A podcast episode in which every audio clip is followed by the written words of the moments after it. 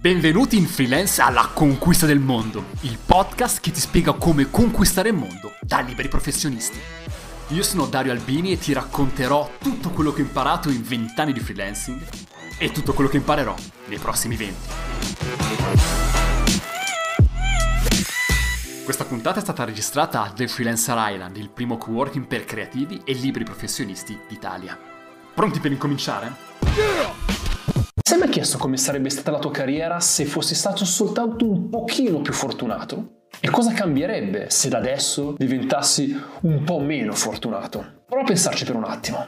Il modello che ci hanno venduto per secoli, quello del destino cieco impersonificato dalla debondata che fa cadere così fortune a caso, è una boiata pazzesca e che possiamo sostituirlo con un modello molto più potente in cui non soltanto siamo noi gli artefici della nostra fortuna, ma che in più esiste una formula matematica per potercela fabbricare. Non sto scherzando. In questo video ti racconto della formula matematica per poterti creare la tua stessa fortuna. Ciao, io sono Dario Albini, faccio la director strategico, mi occupo di design e comunicazione da 20 anni. Sono il fondatore di Freelancer Island, il primo coworking per creativi d'Italia, e di Atabaliba Studio, premiata agenzia di visual e web design. Sono stato presidente dell'Associazione Illustratori Italiana e sono docente all'Istituto Europeo di Design di Milano. Se ti interessa conquistare il mondo da freelance, iscriviti al canale. La formula matematica per fabbricarti la tua fortuna l'ha codificata un certo Jason Roberts, che è un imprenditore e un freelance guarda caso, eh, che si occupa di sviluppo e ha scritto questo articolo nel suo blog Codus Operandi. E già uno che chiama un blog Codus Operandi è una leggenda. Però in realtà questa non è altro che una codifica di una verità molto più antica,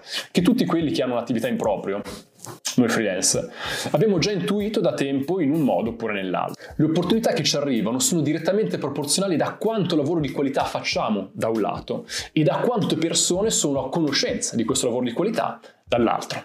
Per esempio, se sono bravo, bravo, bravo, bravo, bravo, ma non esco dalla mia stanzetta e nessuno sa che esisto e che sono bravo a fare quella determinata cosa, quante sono le probabilità che qualcuno mi chiami per fare qualcosa di interessante? Zero. Questo è un concetto semplicissimo ma estremamente potente perché va a scardinare quell'archetipo della fortuna che è assolutamente fuori dalla nostra portata. Questo modello implica in realtà che noi abbiamo un controllo diretto sulla quantità di fortuna che riceviamo. In altre parole significa che siamo noi i creatori della nostra fortuna. Questo è chiaro che non significa che siamo in grado di prevedere il futuro o di forzare il destino a farci avere esattamente quello che vogliamo a comando, non è questo il principio. Ma il concetto invece è quello che noi possiamo hackerare il sistema di probabilità della vita in maniera tale che le chance che ci capiti qualcosa di potente sono scandalosamente a nostro favore. Lavorando su questi due vettori, quantità di lavoro di qualità e numero di persone che ne sono a conoscenza, quello che facciamo, seguendo la terminologia di Jason Roberts, che è spettacolare, è quella di aumentare la superficie della nostra area fortunata. Immaginatevi la nostra area di fortuna come se fosse una gigantesca rete che da un lato è fatta dal quantitativo di cose di qualità che facciamo e dall'altro lato è fatto dal numero di persone che ne sono a conoscenza.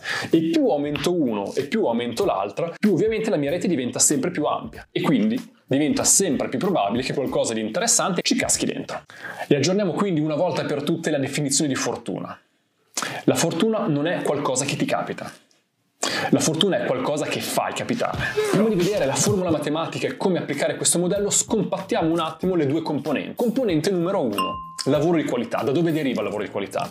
Il lavoro di qualità deriva da quando noi mettiamo dell'energia in un qualcosa di cui siamo appassionati. Perché questo mix magico crea competenze. Passione più energia uguale competenza. E la competenza in qualsiasi campo di per sé ha un valore intrinseco. Ma non è soltanto questo il punto, c'è di più. Ed è il fatto che quando qualcuno fa qualcosa per cui è veramente appassionato, crea un campo gravitazionale che attrae e affascina le altre persone. L'entusiasmo è attrattivo. La seconda componente invece è quella del quantitativo di persone che sono a conoscenza di questa cosa. Ed è semplicemente il concetto di leva. Facciamo un esempio semplicissimo. Se io trovo una persona che è disposta a darmi un euro al mese per le mie competenze, non sono molto ricco, un euro è proprio poco.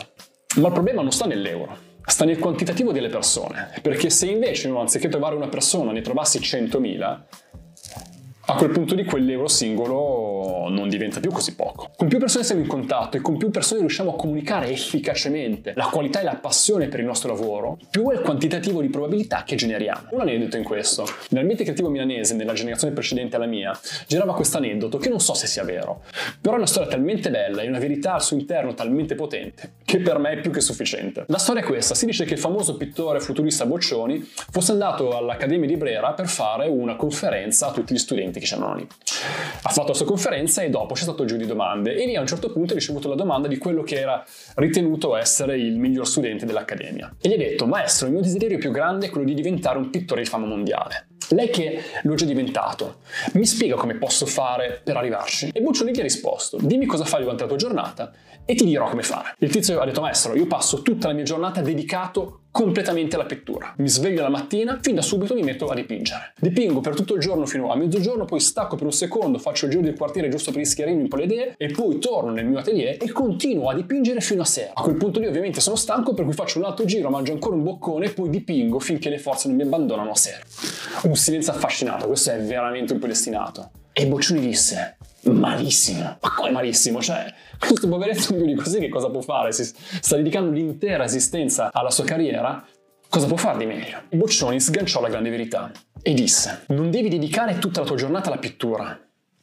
Tu devi dedicare metà della tua giornata a dipingere e l'altra metà a raccontare a tutti che lo stai facendo.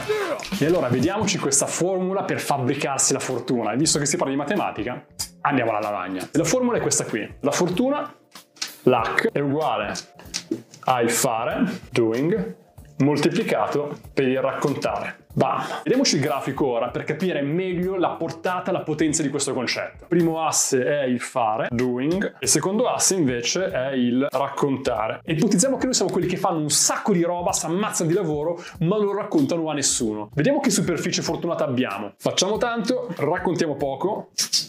Questa qui è la nostra area fortunata.